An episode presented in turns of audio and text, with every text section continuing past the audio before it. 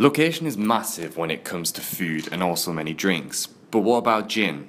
I'm Nicholas Robinson for the Publican's Morning Advertiser, and earlier I met gin writer and educator David T. Smith at the Ginposium in London to find out how pubs can use terroir in gin to their advantage. People are very interested in eating and drinking local, and just uh, in the same way that pubs have started to serve food that's locally grown from local butchers and local grocers, then selling gin and spirits from local distillers, I think, can have the same sort of cachet. And certainly, a lot of these gins that use some terroir are also uh, embracing flavours that locals will know, whether those be sort of certain berries and certain herbs and things like that. What should pub operators be looking out for when they're choosing spirits to create a point of difference in their business? You've got to look for a spirit that is just very well made, tastes really good. I think that's the most important thing.